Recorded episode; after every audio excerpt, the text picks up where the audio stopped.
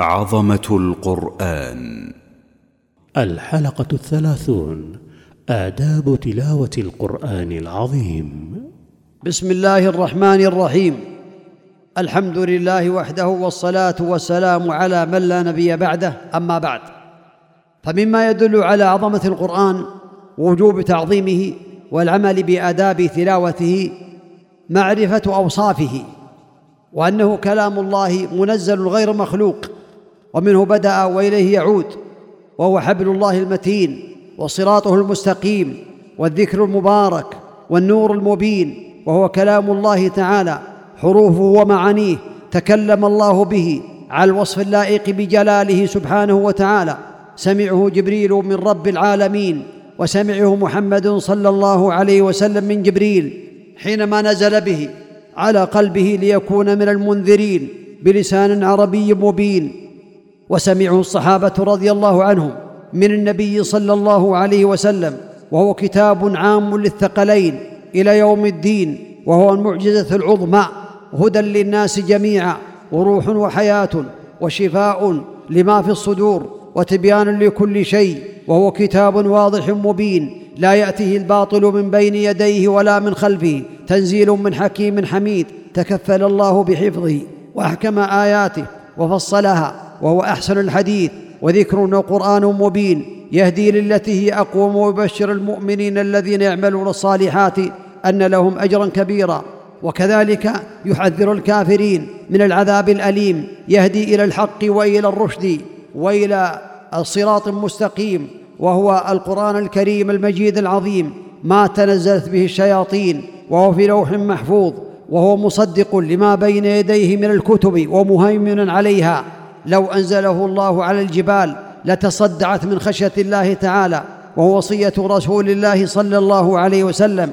وغير ذلك من أوصاف هذا الكتاب المبارك وهذه الأوصاف وغيرها مما لم يذكر تدل على وجوب تعظيمه والتأدب بآدابه عند تلاوته والابتعاد عند قراءته عن اللعب والغفلة. كذلك من هذه الآداب التي ينبغي للمسلم أن يعنى بها. من آداب تلاوة القرآن الكريم الإخلاص لله تعالى لأن تلاوته من أعظم العبادات فلا بد فيها من الإخلاص والمتابعة للنبي عليه الصلاة والسلام. يقرأ القرآن بقلب حاضر وبتدبر ويتدبر ما يقرأ ويتفهم معانيه ويخشع عند ذلك قلبه. يستحضر بأن الله عز وجل يخاطبه في هذا القرآن أفلا يتدبرون القرآن؟ يستحب أن يقرأ على طهارة من الحدث الأصغر وإذا قرأ على حدث أصغر فلا يمس المصحف. يجب أن لا يقرأ وهو على حدث أكبر لحديث أما الجنب فلا ولا آية. يستحب أن يستاك عند قراءة القرآن. إن أفواهكم طرق القرآن فطهروها بالسواك. رواه ابن ماجه وصححه الألباني رحمه الله تعالى. لا يقرأ في الأماكن المستقذرة. كذلك يستعيذ بالله من الشيطان الرجيم عند قراءته لقول الله تعالى فإذا قرأت القرآن فاستعذ بالله من الشيطان الرجيم يقرأ البسملة بين كل سورتين وفي بداية كل سورة يحسن قراءته بقراءة القرآن. كما قال النبي عليه الصلاة والسلام زينوا القرآن بأصواتكم رواه أبو داود وصحح الألباني. ليس منا من لم يتغنى بالقرآن رواه أبو داود كذلك. يرتل القرآن كما قال الله تعالى ورتل القرآن ترتيلا إذا مر بآية رحمة سأل الله من فضله أو عذاب استعاذ أو سؤال سأل يقرأ على ترتيب المصحف ابتداء من الفاتحة فما بعدها وهكذا. يجهر بالقرآن ما لم يؤذي ما أذن الله لشيء ما أذن لنبي حسن الصوت يتغنى بالقرآن يجهر به متفق على صحته. يستحب أن يستقبل القبلة في غير الصلاة. إن لكل شيء سيدا وإن سيد المجالس قبالة القبلة رواه الطبراني وحسنه الألباني. حسن الاستماع من المستمع. وإذا قرئ القرآن فاستمعوا له وأنصتوا لعلكم ترحمون. إذا مر بآية سجدة سجد.